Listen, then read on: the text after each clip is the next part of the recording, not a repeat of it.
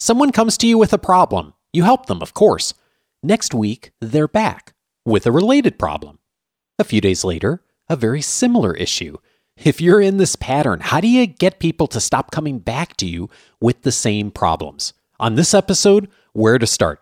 This is Coaching for Leaders, episode 387. Produced by Innovate Learning, maximizing human potential.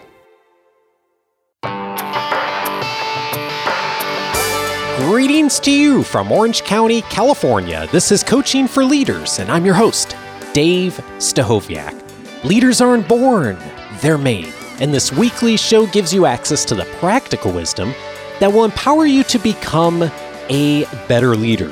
If you've been listening to this show for a while, you may recall an episode that I aired a while back with Michael Bungay Stanier on how to stop rescuing people from their problems. And it was one of the more popular shows that was aired two years ago.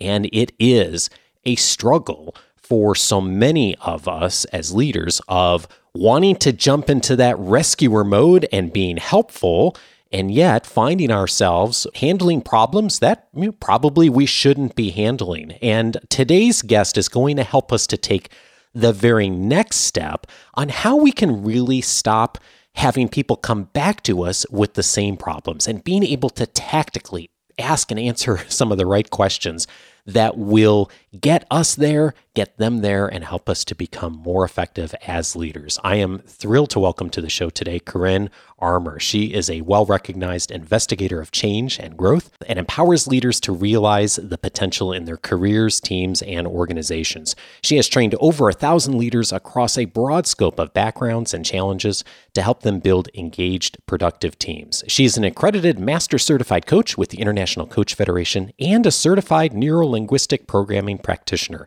And she's the author and co author of several leadership books, most recently, Leaders Who Ask Building a Fearless Culture by Telling Less and Asking More. Corinne, so glad to welcome you to the show. Thank you, Dave. I'm delighted to be with you. Well, uh, I mentioned that episode from a couple years ago. Uh, you've heard it as well, and I know you're a admirer as well of Michael Bungay Stanier's work. And this is a challenge that so many of us uh, find ourselves in in leadership of people coming back to us with the same problems, don't we? We so do. I was actually working yesterday with um, a director of nursing at a hospital. This woman's on the executive team. And the challenge that she wanted to address yesterday was how did she find time to be more strategic? And she thought the problem was she just had too much work. But when we looked at the amount of you know, work in inverted commas that she was doing that wasn't really her work, things that she was taking on, and that she wasn't putting the responsibility back in the organization where it needed to be, that it actually isn't her workload. It's everybody's workload that's her problem. And she needs to get the work back where it belongs, mm. which is hmm. exactly what we're talking about how to stop people coming back with the same problem or with a variation on the same problem that from our perspective we can see well that's the same as what we talked about last week but why can't you see that so it's a challenge Indeed. And it's a challenge that so many in our listening community struggle with. I know I absolutely have struggled with this over the years. Is I think by and large, most of the folks I'm part of this community are really helpful people. We like to help. We want to help. We want to help jump in and make the world a better place. And the challenge, though, is sometimes we really do that to our detriment, don't we? Absolutely. I, I, talk about helping too hard. And when we help too hard, and that's, as you say, it's always motivated by good, positive intentions. I'm, I'm motivated by, I want to help you. I want to help myself. I want to get things done. I want to get this sorted out for the client. So the motivations are positive. But when we help too hard, we end up in the situation that my client yesterday is in, where we're overwhelmed. When we help too hard, we undermine our executive peers quite often because we're jumping in and doing things that aren't ours, so that so it can feel like undermining. It can feel like a lack of trust from the people below us, and it's disempowering. So I think intellectually, if you go through that, people start to see, oh, okay, so my helping isn't actually that helpful and they get it on an intellectual level, but translating that into, well, what do I do instead? And how do I break years of habit? That's the challenge. Yeah, I, I'm so glad you said the word intellectual because when I think about this challenge of stepping back and being more coach like and not jumping in and solving problems, I think most people would say, gosh, yeah, I know I shouldn't be doing that. I should be asking more questions. Uh, but it's kind of like, as Michael pointed out in one of his recent articles, it's it's sort of like exercise, right? Everyone recognizes the value of exercise. It's that's not the challenge. The challenge is how to change one's habits. And I think in, in a lot of ways, coaching's like that too, is when we're thinking about it and intellectually, we know, oh, I should be more coach like, I should be asking more questions. But then in the daily whirlwind of our work as leaders, we just don't do it, do we? Absolutely. And you were commenting on, on a story that I have in the book in Leaders Who Ask about Brendan. And Brendan saw himself as, as a good leader and he cared a lot about people. So comes from a, a construction and engineering background, very strong people focus. And when he was thinking about going into a coaching conversation, I need to work with Dave this afternoon, and we're reviewing the year and we're thinking about Dave's career. He actually diagnosed himself as having very good coaching skills and really holding the conversation through the framework of asking and exploring. And yet, as you say, when you're in that daily grind of, okay, what's next, what's next, what's next, he said people would approach him, ask him a question, and he would just respond to the question and move on. And so he was constantly answering all of these questions that many of them he'd, he'd answered before. And his people weren't growing, and he was getting stuck in the reactive operational work. And so I said to him, you know, what's stopping you? Because it's not a lack of skill. He, he knows how to do it. And intellectually, he, he understands the value of taking a more coaching approach. So we can tick both of those. It, it, that they're not the issue. What is stopping you? And he said it's three things. It's it's habit, it's time, and it's the desire to help. So once again, he was he was helping too hard. But it's that habit of, okay, right, a question is asked of me, I have the answer. So why, why do you think we do that, Dave? Why do you think we jump in and answer, even though intellectually we might know that's not the best way to do it? Oh, for me, it feels good. it's yeah. so nice to be helpful. And yeah. it seems like that's what we should be doing. And I think the other part too is a lot of the times in my career, at least, I know many in our listening audience struggle with this too, is we are in the leadership role because we did a pretty good job at the role of the person we're now leading previously. And so we often have a pretty good answer, or at least one that worked in the past. And so it's so tempting just to jump in and feel like we're being helpful. And it's there's a sense of satisfaction that goes along with that too. Totally agree. And neurochemically, there's things going on in the brain that can explain that. So when I ask a question and you want to jump in and help, and as you said, it feels good, it feels good because you're getting a dopamine hit. The dopamine's part of the brain's reward system. So, uh, do you like chocolate? Just a little aside. I do love chocolate. So, when you have chocolate, you get a dopamine hit. It's that that's that feel good that you get when you first eat chocolate. Not necessarily when you finish the whole block, but when you first you know have that first bit of chocolate. oh, that feels really good. And it's it's that same dopamine hit that you get. That's that little reward for the brain when you do something good. And we are trained from our from early childhood right through our school system, through our early work history. When we do something right, when we have the answers, then we get rewarded. And so we've got this really ingrained habit of feeling good because we've given people the answer, because we've known the right thing. And so we get this dopamine hit. So we have this addiction to being right, an addiction to helping. And I think it takes a bit of a strong self coaching frame to say, well, how well am I developing my people if I am constantly giving them the answers? How empowering is that? It's just, it's not.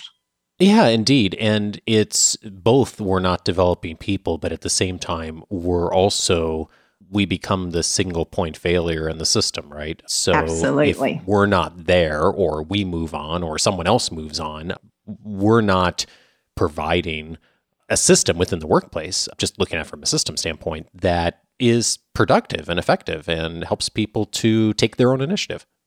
Exactly. Or that has an inbuilt succession. Yeah, indeed. And so one of the things I'm curious about is how we can get out of this this habit because this case study of Brendan in the book is just lands with me so squarely in that I've seen myself doing this where when I'm prepared, when I'm sitting down to have a one-on-one, when I'm thinking about being a good coach that by and large I do a pretty good job with a lot of the skills that we've talked about on the show over the years including this one. Uh, it's the when I'm not in that mode. And of course, 95% of the time in daily interactions, it's not prepared. The conversations yeah. are spontaneous. The email comes in. It's a question that comes up in a, a staff briefing. It's the question that wasn't anticipated on the conference call line. And that's where I think many of us really fall into our bad habits. So I am curious from a habit standpoint, when you've seen people begin to make this transition successfully to I'm not just doing it when I'm sitting down prepared fully and thinking about it, but I start to do it in my daily interactions. What changes for them?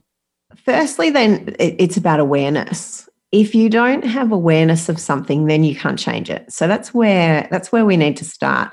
And it's both awareness of what's happening now, also awareness of the impact because until we're willing to see that what's happening now is not getting us the impact that we want, or is not getting us the impact that we want as effectively as it could be, or as fast as it could be, then nothing can change. So, in, in the case of Brendan, we started to think about, you know, what's really going on now? What's the impact of you answering all these questions? What's the impact of you helping too hard?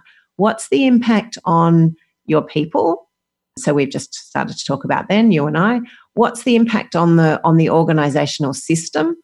And what's the impact on you personally? Because we all have a very strong element of self-interest. And so what's the impact on you personally? So for brendan it was he wasn't getting onto the strategic things. He was looking for a promotion that he was he, he thought he was pretty close to ready. But until he could be more strategic that wasn't going to happen. And he was just constantly frustrated because people were coming back with the same questions. So the first thing is really to think about what's going on now and to discover what's happening and the impact both for you and for the people around you. And then the next step is why is that happening? So let's decode it. What causes me to jump in with the answers? And so we've talked about a couple of things. We've talked about time, we've talked about that it feels good. And we've talked about that it's habit. So if we want to change a habit, we have to replace it with something else. So if the habit is jump in and give the answers, then can we just come up with two simple questions to start with that become the habit instead? So when you ask me what to do, what's two simple questions that I can have top of mind? And top of mind might be just thinking about it. It might be that they're on the screensaver on my phone. It might be that it's a sticky note on the front of my book if I carry a book around. It might be a little sticker on my on the side of my computer screen. But how can I keep these couple of questions top of mind that can start me moving in this direction? Because the main thing we need is a circuit breaker. So for Brendan, I think the questions that we started to think about is what do you think I'm going to ask you? Or what do you think I'm going to tell you? Because usually people know they've faced similar things before. Or what have you tried so far? And even just that question is really important because so often we want to jump in with the answers and we'll tell them things they've already tried. So, what have you tried so far? And what do you think I'm going to tell you to do? And that helps us then to set that pathway forward. And, and we just need to start a habit change with a small habit change, not a big habit change. Let's not go into, let's do a whole full on coaching conversation. It's just what's one or two questions that I can bring in that take me in the direction of asking more and telling less. You're lining up with so much of what we've heard from the experts who've been on the show talking about habit change too. I'm thinking back to the conversation with James Clear earlier this year that it's really about making small shifts. So part of what I'm hearing you say here is maybe having a go-to question, right? So it doesn't it doesn't necessarily mean you won't ask other questions or that you massively have to change your style, but that if you have one question, maybe two, that you can go to when someone comes to you with the same problem the fourth time, right? Or maybe just the first time asking your advice, that if you've got that go to question, then that's a starting point to change the dynamic of how this conversation goes. Absolutely. And it, it might be worth, Dave, just thinking really briefly, exploring the, what happens in the brain when we tell versus ask. Please. Because that, when it, when I tell you what to do, you you may listen and you may do what I say, but the only part of the brain that's really engaged there is, is the rational part of the brain. There's no real ownership of that. There's not necessarily anything that's going to help you commit that to memory. So I tell you something, you say, okay, right. And you may or may not go off and do it, but that's it, we're done. If instead, if I ask you a question or a couple of questions and that leads you to come up with your own insight, then that involves whole other areas of the brain. So when we have an insight, you know, insight's that flash of, oh yeah, I've got it. You know, I took those things and those things and those things together and I came up with a new understanding for me. So in that moment of insight, there's an emotional component. So you're much more likely to remember it. Um, the hippocampus is involved, and that's the part of the brain that's responsible for longer term memory. So you're much more likely to remember it. And you're also much more likely to be able to generalize, which means that I can take the solution that I've developed for this thing and apply it to something that's not exactly the same, but is similar. So there's the ability that one insight that I have then taken on, committed to memory, feel good about it, and feel accountable for, I can apply it to other situations as well. So when you think about that, it's not surprising that every time I have something, I come and ask you, you tell me, I go off and do it, but then I have to come back again because I haven't committed it to memory I can't generalize it across other situations and I don't feel accountable for it. But ask me a question so that I've, I've, I've got the engagement and the connection and the commitment, and then I can apply it across multiple situations. That's when we start moving away from the answer, question, and answer dependency. And so much about leadership is it's less and less about providing answers, and it's really more and more today, I believe, about asking the right questions for giving that ownership to people. And this brings up another question that I, I, find people run into when they start to make this shift. I see this often in our academy is folks start becoming more coach-like on a regular basis and they start asking questions. And sometimes, at least with some people in the organization, people start to develop a frustration with that leader of, oh, I'm not getting answers to my questions anymore. and all of a sudden I'm getting questions in return. And some people get it really quickly. Other people in the organization, I find, sometimes struggle with that. They're used to that person, that leader solving their problems. Uh, in some cases, have they've been doing that for many years. Uh, I'm curious if you've run into that too, and if so, uh, when you're coaching leaders on that, how do you suggest that they navigate around that? We actually need to frame it for people. We need to say, I'm shifting my leadership style, or I'm developing a new leadership style, or I'm looking at more effective ways of working. And what you might notice is that I'm going to step back from giving the answers. So that's the behavior. Then we need to align our intention with that. And the reason I'm doing that is because people are more empowered when they come up with their own solutions. So know that I'm always here. I'm always going to be backing you. And it's going to work in a different way than it has up until now. Mm. So you really, you really need to be explicit. And the more you've been in the habit of just giving answers, the more explicit you will need to be. Yeah. So you're not just surprising people by suddenly showing up one day and and starting to act differently which to your point even even if it's a good behavior change is a change and if people aren't ready for it then they're sort of wondering what's going on but actually being very explicit about it do you find it's helpful to do that before you're making the change, as you're doing it later on? Uh, have you found something that's worked better or worse for that? I think you need to do it in all three. you need to do it as as you're starting a new style and then as you're doing it. And then you may need to do a bit of a review. So, you know, over the last couple of months, I've been focused on shifting my leadership style and I'm really curious how's that working for you? Oh, nice. So use a coaching approach to get feedback on that. Yeah, and imagine that. Tell people what you're doing. right? Funny that. One, one of the things that, that I'm very strong on is the, the need for us as leaders to align our behavior and our intention. Yeah, yeah. Because people look at our behaviors and they guess intentions. We need to make it explicit. And then when we're working with other people, when we're coaching other people, we need to look beyond the behaviors to understand what their intentions are. As I think about that first step of coming back to that question, I mean, you know, so much of this it comes back to are we just willing to take the first step? You know, yeah. it, it can become very overwhelming to think about all the different things we could do around giving ownership and of having people not come back to us with with the same questions. But that first step is really really challenging ourselves to ask those one or two questions. As people begin to do that, and as you see a shift over time, Corinne, what's next? Starting to ask just that question when someone comes to you, um, what do you find is a good next step? So the first step is just pause, breathe, and ask a question. And so once you've got that, once you're not immediately jumping into, okay, here's what to do, expand your question repertoire and, and start to be more conscious about how you do that. And actually, um, there's probably a, a caveat or a warning that should be over this over this whole podcast, Dave.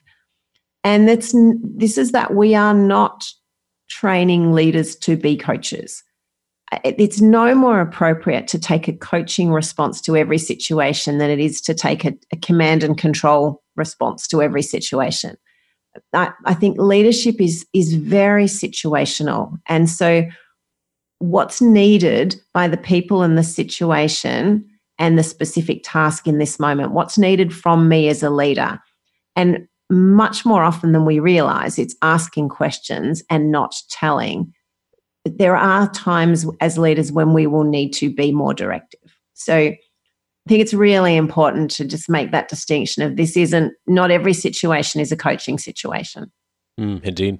So our next steps is just expand your question repertoire so that in any situation you can ask questions that lead people to their own insight, whether that's a one-on-one exchange that's more formally set up, whether that's we bump into one another in the corridor and uh, rather than giving answers that we ask questions. And, and even through to how do we have meetings with clients? How do we conduct team meetings when we've got a clear purpose that guides the questions and the direction we want to go in? So that clear purpose. And I think curiosity is critical. When we start to judge people, and if I ask you a question and it feels like it's laden with judgment, it's not going to get any of the results that we've been talking about. So, curiosity is like is an antidote for judgment. So, when I'm genuinely curious and I'm asking you questions, not just to help you, but from a place of my own curiosity, that's when the space opens up and we can have a really good conversation. And I love what you said about, you know, this isn't necessarily about you know, we're not trying to memorize a list of questions or have the perfect question every moment. But if we come to that space of being genuinely curious, then the right question's often going to emerge. And even if it doesn't emerge perfectly, our intention to find out what's going on and how we can help is going to get us not only having a better, more productive conversation of helping that person to develop, but it's also going to, perhaps more importantly for us too, it's changing our mindset of how we approach developing people.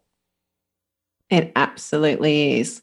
As a leader, I, I think one of your, your number one priority or responsibility, perhaps rather than priority as a leader, is developing others and particularly developing leadership in others that's not by telling them what to do. It's by creating the, that environment of curiosity and asking the questions so that people can come up with their own understandings and, and guiding them to do that. All right, Corinne, this is perfect. So, one of the things that I love about your book is you really capture so much of what we've talked about in this conversation, the big picture behind doing it. The other thing that I, I love is that you just provide so many helpful questions and scenarios of, you know, if you're going into a meeting, if you're going into with a customer, if you're going into one of those hallway conversations, how do you have that conversation to become, as you say in the book, a leader who asks and not necessarily being a leader who tells, although occasionally we need to do that. There's so many great resources there in the book. And so it sounds like it's a really good starting point for folks who want to jump in and uh, begin to do a bit more of this at least once a day. Yeah, I, th- I think that's it. And what a lot of people have said to me about the book is that it's really actionable, that they can read it and then do something with it immediately. And that's that was my intention in writing it. Whenever I have experts on the show, one of the things I'm so curious about is where they've struggled as well, because so much of leadership is about you know, making mistakes, learning from them. As we've talked about this conversation, uh, people seeing that we are also struggling with things as well. Corinne, I'm curious for you when you look back over your career and, and the work you've done, where's a place you failed and what did you discover from it? I had quite a painful failure many years ago. I was headhunted into a role to lead a really large project in the organization that I was working in at the time. And I didn't do enough due diligence. It should have raised warning bells for me that the previous project director was no longer there, that there wasn't any handover. And the executive who, who recruited me said, Look, we have faith in you. Now you can do this. And so my ego kicked in and I thought, of course, of course I can do this. And I didn't see the warning signs that the project was probably, it had been going for too long and it, it was probably beyond repair at that time, there was a shift within the organization from let's run massive, big programs of work back to let's run a lot of smaller projects instead. And so the, there was an executive decision made to cut the funding from this big program of works that I was leading and only just keep a few smaller parts of the project going. And that was really tough for me because it was a high profile role. I knew that I was struggling, but I, I didn't have I didn't have a coach. I was looking for someone else in the organization who might have done something like this who could mentor me. But the executive that I was working with at the time didn't want a conversation outside where outside our immediate circle to, to suggest that perhaps we weren't completely on top of it. So I felt really alone. And that impacted my confidence. It impacted my sense of self probably for a number of years. And it wasn't until until I realized that I was holding on to all the pain, but not learning any of the lessons. And I think we're as people, we're really good at that. We tend to hold on to the pain, but we bury the learning. And so I consciously then let go of the pain and I consciously brought forward all of the lessons that I'd learned from that and made sure that I, I had good understandings and I processed them. But that actually probably took me a couple of years. And it's one of the things that that then inspired me to move into initially the coaching space and now most of my work is with leadership teams to actually help others learn from that because if I had not felt so alone and if I had have had help in being a stronger, more decisive leader earlier, I think there might have been different outcomes from that situation. And there's so many of the lessons you learned from that that uh, now have emerged in the book. But one of them I'm, I'm curious about is you mentioned hanging on to the pain. And I think that that is something that a lot of us have, have struggled with in our careers of, of those painful moments we've had. What did you do to ultimately set the pain aside? What worked? First, I worked out it was there. Like I stopped blaming other people and took responsibility for it and work through and what have I learned? Because I gained quite a lot from that. I'm not sure that I would end, be where I am now if that hadn't happened. So I I just be, made sure I was really clear on what the learnings were. And I think I just gave myself permission. Okay, you've beaten yourself up for a little while over this now. It's actually just time to move on. And so just overtly giving myself permission to do that. And I, I see this so often. Um, I reckon every leader who's probably, I don't know, over the age of 35 would have at least one of these situations that was like a career sliding doors moment. And it's it's what you do in those times and what you do after that that really shapes you as a leader. It's not all the times when success comes easy. It's the times when things are harder and you get through to the other side of them. That's what shapes who you are as a leader. Well, thank you so much for reminding us of that. Corinne Armour is the author of Leaders Who Ask Building a Fearless Culture by Telling Less and Asking More. Corinne, thank you. Thank you, Dave.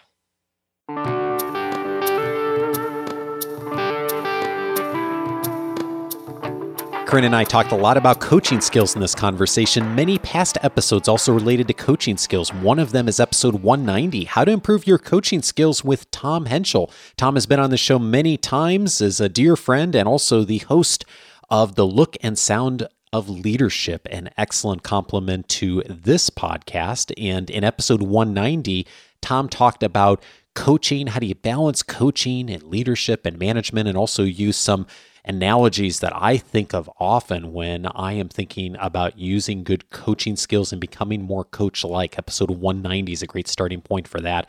I would also recommend episode 237. These coaching questions get results. Michael Bungay Stanier was my guest on that episode. He talked about the effective coaching questions out of his book, The Coaching Habit, which we referenced in today's conversation. If you are looking for a great foundation to start, how to ask good questions. The coaching habit is a great place to go in addition to Corinne's work. So many good questions there that will get you started in conversations. And another episode that relates directly to today's conversation is how to stop rescuing people from their problems. Episode number 284. Michael Bungay Stanier was also my guest on that episode. We talked through how do you overcome that tendency that so many of us have in leadership is to jump in and help, but to do it perhaps a bit too much and getting to the point where we're rescuing people a lot relates directly to this conversation. If you found this helpful, definitely check out episode 284 as well.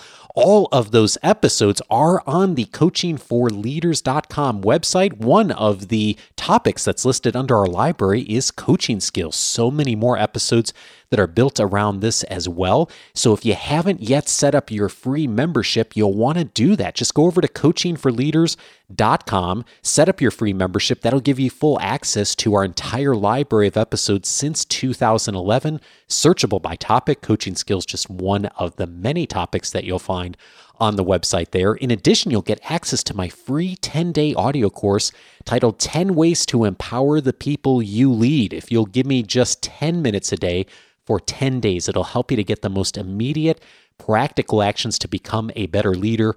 Plus, it's going to give you access to all of the benefits of free membership that'll help you to discover so much more in the Coaching for Leaders platform. In addition, my book notes. I read through Corinne's entire book, took notes as I went, and I have posted those notes up uh, inside the membership portal. Those will also be coming to those of you who received the weekly leadership guide on Wednesday. Access to all of that completely free. Just go over to coachingforleaders.com and set up your free membership. Next week, I am so glad to welcome back to the show Sharon Bar David. She's returning for the third time to be teaching us how to protect our reputations in this era of Me Too and so many other things that are going on in language and in culture and in diversity. How do we as leaders navigate that to watch out for our own reputations, also to be able to protect and empower the people around us. Join us next week for that. Thank you so much this week to Michael Holiday for the kind review you left on Apple Podcasts. Michael's a longtime listener. Michael, thank you so much. If you'd like to leave a rating or review, coachingforleaders.com slash apples where to go. If you're an Overcast user and this episode was helpful, hit that star button on the bottom of the app there. Help it to recommend it to other Overcast users. Thank you so much if you do either. Have a great week and see you next week with Sharon Bar David. Take care.